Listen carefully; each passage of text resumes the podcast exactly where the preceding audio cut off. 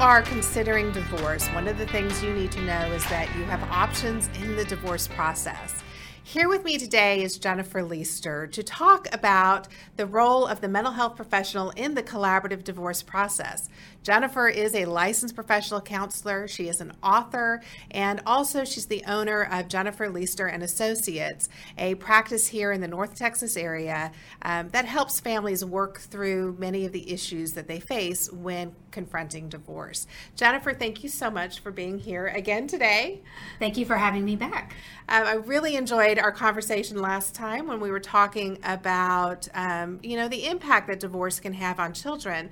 And one of the things that you mentioned was the fact that really is conflict is what determines, you know, ultimately the outcome for children and families, whether they're getting a divorce or not. Um, and certainly when you are working with families who are facing divorce, um, you see the impact that conflict has firsthand on children one of the options that we've gotten to work together before um, is in the collaborative divorce process. Tell us a little bit about what your role is in the collaborative divorce process. So, yes, I would love to. Um, inside collaborative divorce, there are two different roles that a mental health professional can um, utilize. There is the neutral MHP, mental health professional, and that person is a team member there to work with the husband and wife, um, the participants. Um, who are going through the divorce. And so, my role as an MHP is to facilitate the team meetings, um, but I also find a little almost more important is to be there for mom and dad to help them um, create their very unique, tailored, individualized, customized parenting plan for their family.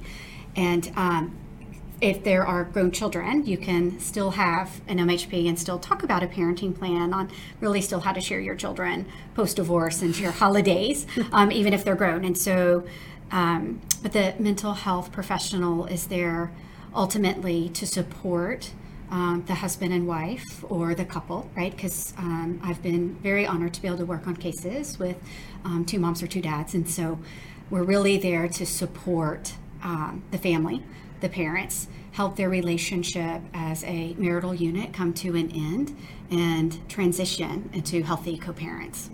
One of the things I think a lot of people don't know or understand about the collaborative divorce process is the fact that um, it is it works with a team. So people often think that you know we get along, everything's agreed, so we're going to do this collaboratively, and and that is one use of the word collaborative. But when we talk about the collaborative divorce process, we're actually talking about a different way of really resolving conflict. And so, a lot of families who come into the collaborative divorce process may not necessarily see eye to eye on everything. They don't necessarily agree on everything, um, but that's why they have a team. So they each have their own lawyers, and then they we have the mental health professional who you're not. Some people think, oh, you're a therapist for the couples, but you're not really working as a therapist, right? So that is correct. Um, when there is a mental health professional, whether a master level counselor or a licensed social worker or, or a clinical psychologist or an LMFT, right? Um, our role is not to provide therapy. In fact, our participation agreement that you signed when you enter into the collaborative process is very clear on what my role is. Um, it is a forensic role, and so I do think it requires some additional training. It is not therapy. You do not create treatment goals. You are not addressing mental health issues, right, as a clinician. You are there to support the family.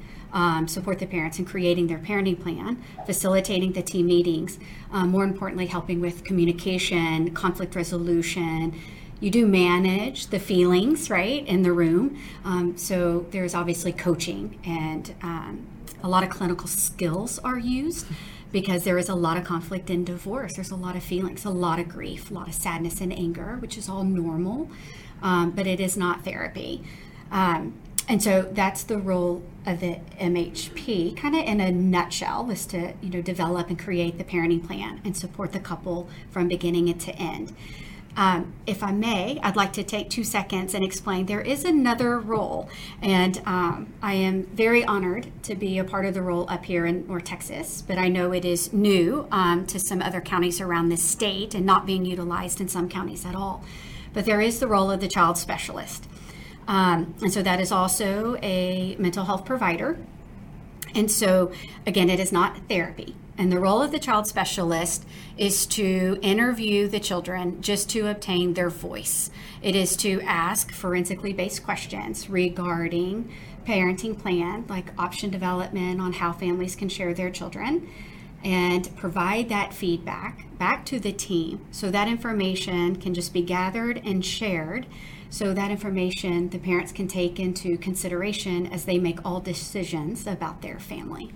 It's um, it's a very important role, and I think it's an important topic for us to talk about. Is what should the children's role be when parents are getting divorced? I know a lot of parents think, you know, well, I think the children should decide, you know, where where they're going to be spending their time. What feedback do you have for parents when it comes to kind of allowing the children to be the decision makers? Great question. I've had a lot of families over the years ask me that. Um, and of course, I know there's always outliers to any answer. So I'm just talking about kind of the middle part of the bell curve, right? Um, I do truly believe that children should not be the decision maker, um, even when they're 16 or 17, uh, because they're still the child of the divorce. And so I do believe parents should choose where their children live and when. The older children are, I think the louder of a voice they should have. Children, uh, parents, I think, really should listen to what their children's worries are, fears, what their thoughts are, their feelings, their concerns. Um, you know, how to take their schedule, right? Because I talk a lot with teenagers about, yes, your parents have chosen to divorce and you didn't get a vote in that. and so they feel like, well, this is affecting my life. And I validate that's absolutely true. Divorce does impact our children.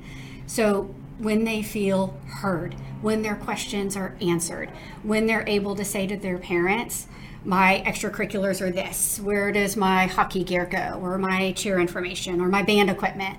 Um, when their needs are heard, addressed, and met, and factored into how the family manages the possession schedule or the parenting plan, as we call it, and collaborative, when we take all that information and build that in and customize a plan that works for parents and it meets their work schedules and their family life, but it also accommodates what the children's, especially our teenagers, what their concerns were with how it impacts their daily life, then that's where you really get the, the best outcome.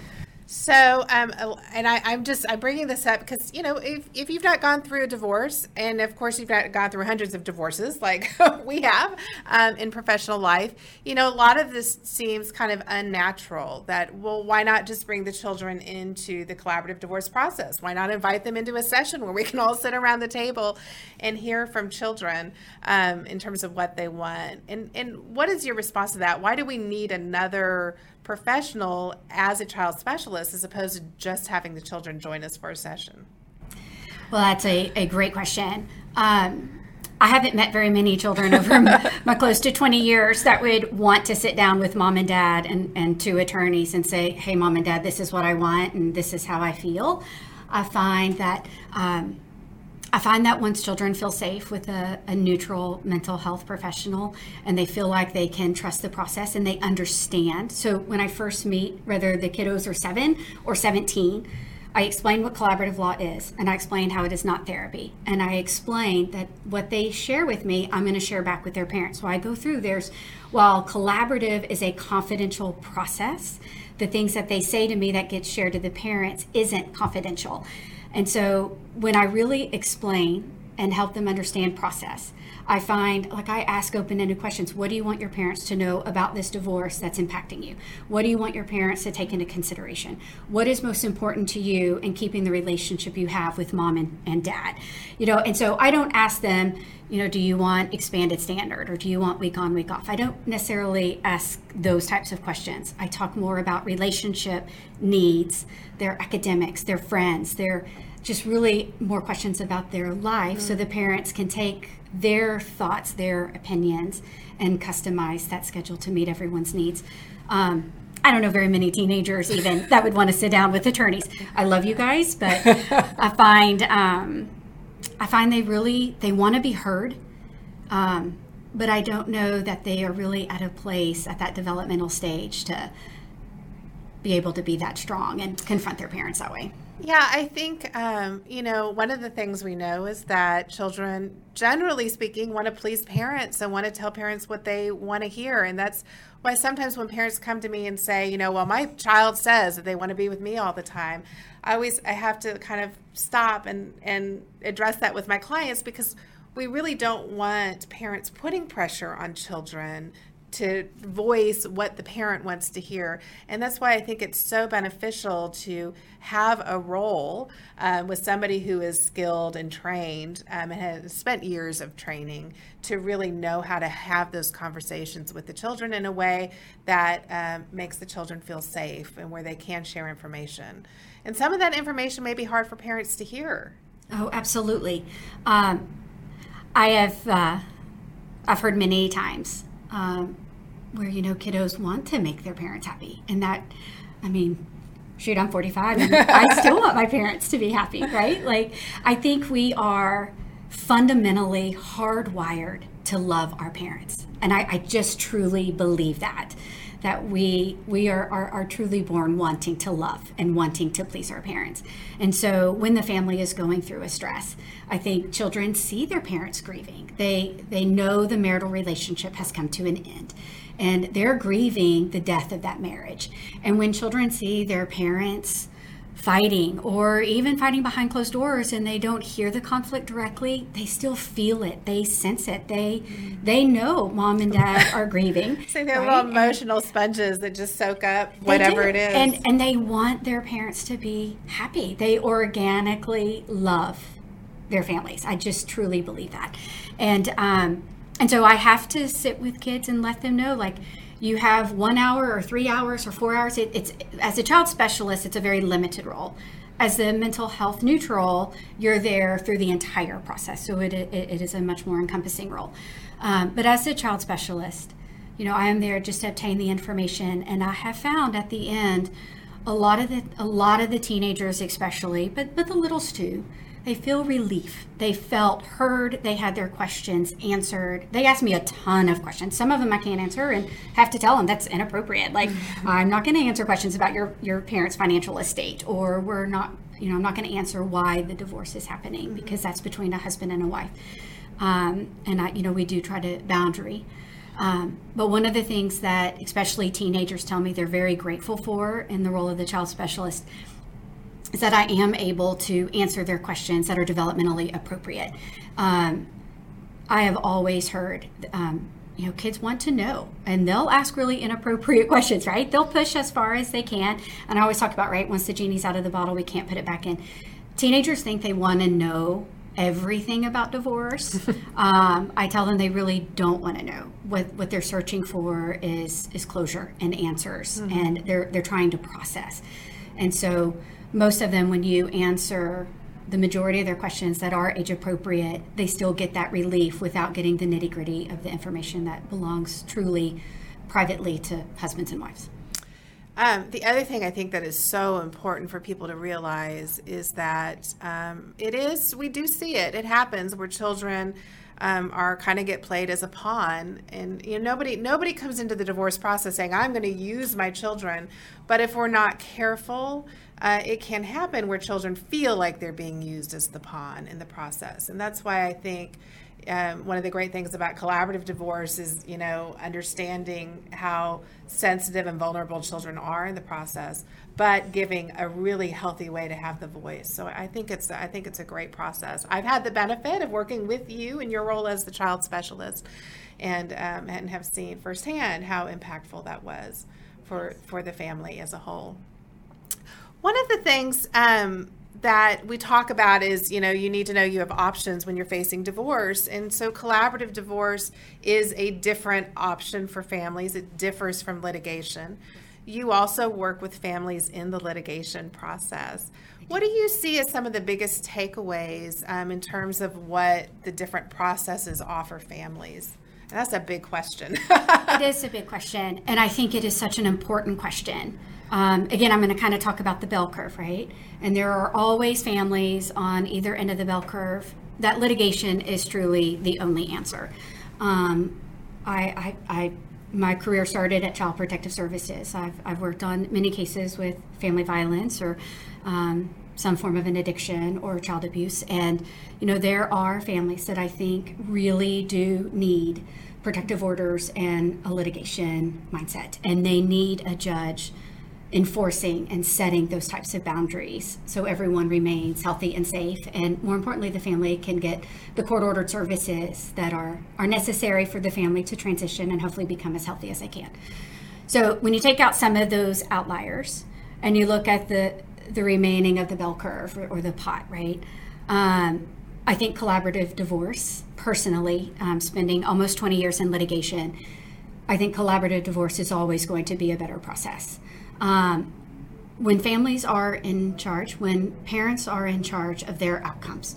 And that's what I love most about collaborative. It uses what we call the roadmap, and the roadmap is a it's a true um, conflict resolution model. It is a information gather. We look through that information, we option develop, we rule out the options that don't meet our needs best, and we come to a conclusion. And what I love about that model is that whether you're talking about your financial estate or you are talking about your children, you're information gathering, you're looking at all the options you have. And what I love about collaborative is we can create any option. There is no there is no end to our creativity and I know for you as well as for me, I have seen families that are very complicated. Their children are extremely busy. You have two, you know, working parents um, even sometimes both families travel, both parents travel, right? And so we have to really create a parenting plan that takes care of everyone's needs. And I am grateful for the courthouse. There is definitely a time and place for the courthouse. And um, not being a lawyer, but hearing you guys say all the time, right? You really live inside the code, right? The family code is what governs governs you guys. Um, what I love about collaborative is that we can really think outside the box customize and create a parenting plan or a financial estate, whatever the division of those assets are, that meets the parents' needs that I know you guys say leads to very creative um, drafting and divorce decrees.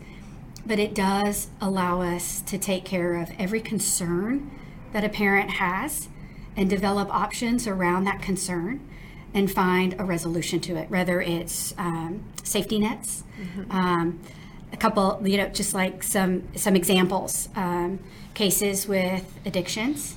Um, we've built beautiful parenting plans um, to safeguard against relapse. And there's a lot of, I think we call it if or when language mm-hmm. in parenting plans, right? And so whether there's, um, you know, inappropriate parenting or discipline or addictions or mental health, and we can really customize if and when language that if something were to happen in the future, here is your entire plan that is already laid out to protect you and figure out here's how you're going to deal with that. So by the time the divorce comes to an end, the parties that are divorcing know that I've already got an entire customized built in safety net to address the concerns that led me to divorce.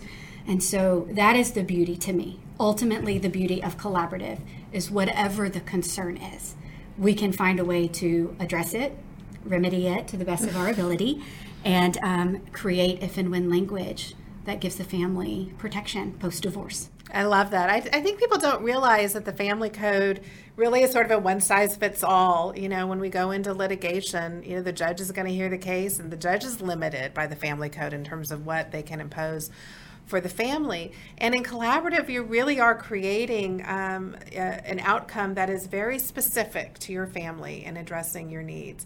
And I love in collaborative how we start by the very first thing we ask people is, What do you want out of this? What's important to you? And why do you want it? And we're having conversations in the collaborative divorce context that we just don't have when we're in litigation. And so, while there is definitely a need for litigation, I think so many families can be so much better served in um, in a divorce process that actually is trying to help make their family situation the very best it can be at the end of the divorce. One of the things that I love most about being the neutral mental health um, when I'm not in the role of the child specialist, um, one of the very first things that I do, we talk a lot about your goals. And we'll ask each you know each parent um, or husband and wife right? They don't have to have kids. They can they can be you know a, um, a no a no child family, right? And um, one of the things that I always ask is, what are your goals post divorce? What are your goals for this process? And we've evolved that into asking about expectations. What are your expectations um, of the process, the attorneys, your professionals? What are the expectations of what this relationship would look like post divorce? And so the other thing we talk a lot about is the genuine interest and your needs. Not necessarily just I want the house. I understand that you want the house. Tell me right. tell me more. And that's what truly I love about collaborative is I we get to ask questions, tell me more. Help me understand what does the house mean to you? What is it about the house? Because I find in my litigation cases, a lot of time we get really stuck on positional thinking. I want, but we're not in an environment to be able to ask, help, you know, really understand, help me understand what that want is truly about. Because a lot of times it may not be about the house itself. Mm-hmm. It's about, you know, the consistency for the children, or it could be, I, you know, I don't want to impact, you know, more change on them. There is so much more that goes into typically I want and collaborative allows us to really get into understanding what that want is. So as you information gather and option develop, part of the job of the LMHP is to always come back and be talking about those goals, expectations, needs, those genuine interests. Mm-hmm. So by the time they get to the end of the roadmap and the conclusion of the divorcing process, one of the questions I always ask at the end is Did we meet your mm-hmm. expectations? Mm-hmm. Have your needs been addressed? your goals were they satisfied and a lot of times families will tell me it didn't look the way that I thought it would, right? The outcome was able to evolve into something they hadn't thought of yet because that's the beauty of the team. You have such skilled collaborative attorneys, you're financial neutral, who is such an important part of the process to option develop around the estate. And then you have the MHP and sometimes a child specialist to all be creatively problem solving to ensure everyone's needs are met. And I I don't know that that always happens at the courthouse the way that I wish it did.